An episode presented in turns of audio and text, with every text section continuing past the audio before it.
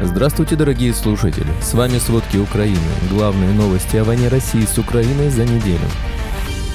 Разведка Украины заявила о критическом состоянии Кадырова. В Госдуме заявили, что мобилизованные не вернутся из Украины до окончания войны. США передали Украине 3D-принтеры размером с грузовик, чтобы на поле боя печатать детали к военной технике. США начали ликвидировать крупнейшие хабы по поставкам электроники в Россию. Обо всем подробней.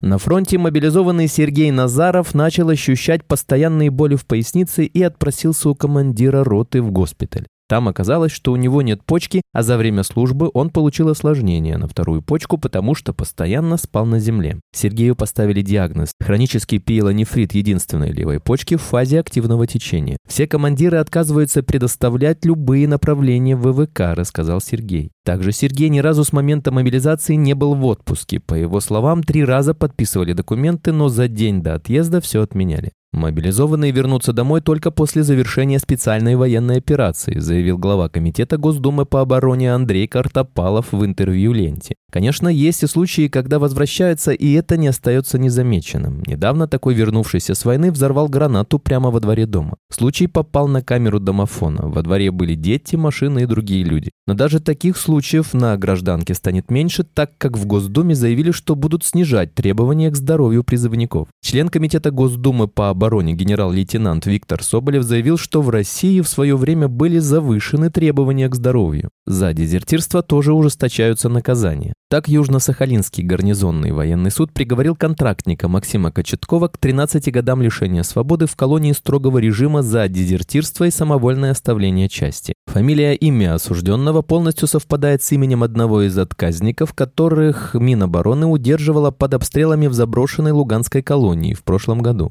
Но если хотите смягчить наказание за преступление, тогда все же отправляйтесь на войну. Издание вот так изучило 60 приговоров военных судов за последние полгода и выяснило, что участие в войне в 97% случаев помогает смягчить наказание за преступление. Отмечается, что суды рассматривали дела о покупке наркотиков, убийства, кража и езда без прав.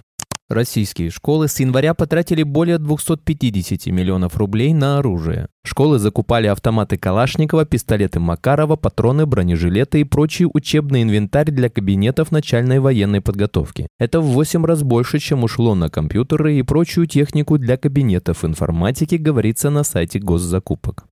США передали Украине 3D-принтеры размером с грузовик, чтобы на поле боя печатать детали к военной технике. Об этом, как пишет «Голос Америки», сообщил помощник министра обороны США по вопросам закупок и содержания Уильям Лапланти. По его словам, речь идет о принтере размером с грузовик. Он отметил, что украинцы завершили обучение по использованию этих принтеров на прошлой неделе. Во время войны украинская армия активно использует 3D-печать, чтобы создавать запчасти для военной техники, а также самодельные беспилотники беспилотники из дешевой электроники и напечатанных деталей. Как отметил Уильям Лапланти, в начале полномасштабного вторжения России украинские военные не имели соответствующих разрешений на 3D-печать, но при помощи США они получили все необходимые пакеты технических данных.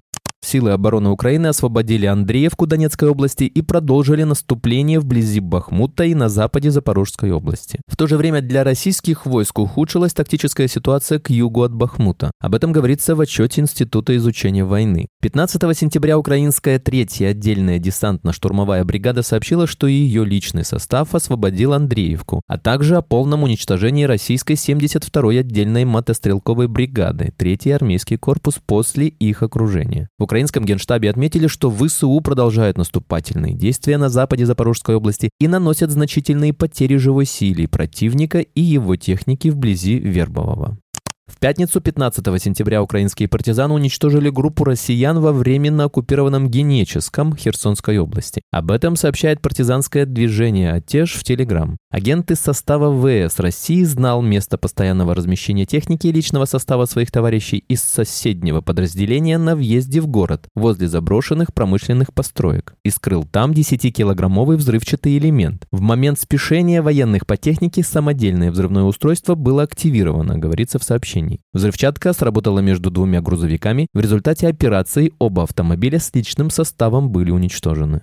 Разведка сил обороны Эстонии в сводке в пятницу отметила успешные действия украинских сил во временно оккупированном Россией Крыму, а также продвижение на других участках фронта полномасштабной войны. В сводке упоминается, среди прочего, последняя комбинированная атака Украины на Севастополь, в результате которой были разрушены большой десантный корабль проекта 775 «Минск» и дизель-электрическая подводная лодка класса «Варшавянка». Эстонская разведка указывает, что удар не только достиг военной цели, но и несколько отвлек внимание российских СМИ от участия президента России Владимира Путина в Дальневосточном экономическом форуме и его встречи с лидером Северной Кореи Ким Чен Ином. Примечательно, что асимметричными действиями Украина сумела лишить Россию господства на море практически вдоль всего западного побережья Крыма и вытеснить россиян в восточную акваторию Черного моря, указывают в разведке. Силы обороны Эстонии предполагают, что после последней атаки россияне, вероятно, перебазируют корабли из Севастополя в Новороссийск, что еще больше снизит роль города в оккупированном Крыму в обеспечении морских операций.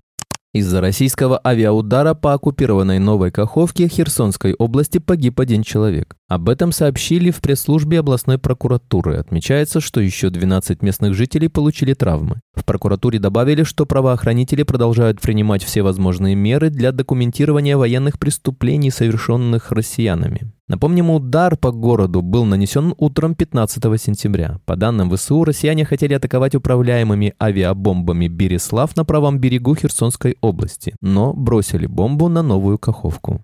В ночь на субботу 16 сентября в российском Санкт-Петербурге вспыхнул сильный пожар. Горит здание площадью 1000 квадратных метров. Об этом сообщают российские телеграм-каналы. Помещение, где кроме заведения располагается зоомагазин, продуктовый и несколько коммерческих точек, почти полностью выгорело. Информации о пострадавших и причинах возгорания пока нет. Пожар тушит 10 машин и около 40 человек. В последнее время пожары в городах России происходят часто. Так, 13 сентября в Москве после взрывов произошел пожар возле Останкинской телебашни. Более 10 танков «Абрамс», обещанных Соединенными Штатами Америки, в ближайшее время прибудут в Украину. Об этом заявил секретарь Совета национальной безопасности и обороны Украины Алексей Данилов в комментарии украинскому радио. По его словам, экипажи, которые будут управлять боевыми машинами, уже проходят обучение. 1 сентября издание «Политику» писало, что первые танки «Абрамс» прибудут в Украину в течение месяца. Россияне решили провести мобилизацию на временно оккупированных территориях Херсонской области. Информация о местных жителях была собрана во время псевдовыборов. Об этом говорится в заявлении Центра национального сопротивления. На захваченных территориях Херсонщины псевдовоенкомат уже разработал мобилизационный план и вскоре начнет выдавать повестки офицерам запаса. Военкоматы работают на основе данных, которые жители предоставляли во время выборов и раздачи продуктовых наборов. Кроме того, русские продолжают проводить мобилизацию в других временно оккупированных оккупированных регионах. В частности, в Донецкой области во время псевдовыборов раздали 100 повесток. Также военкоматы активно собирают данные о детях 2006 года рождения, которых могут мобилизовать в следующем году. Министерство внутренних дел Великобритании внесло ЧВК «Вагнер» в список террористических организаций. Об этом говорится в заявлении, опубликованном на официальном сайте правительства страны. Отмечается, что отныне эта организация считается запрещенной на территории Соединенного Королевства. Принадлежность к группе Вагнера в Британии будет считаться уголовным преступлением с потенциальным тюремным заключением на срок до 14 лет, который может быть назначен наряду со штрафом или вместо него.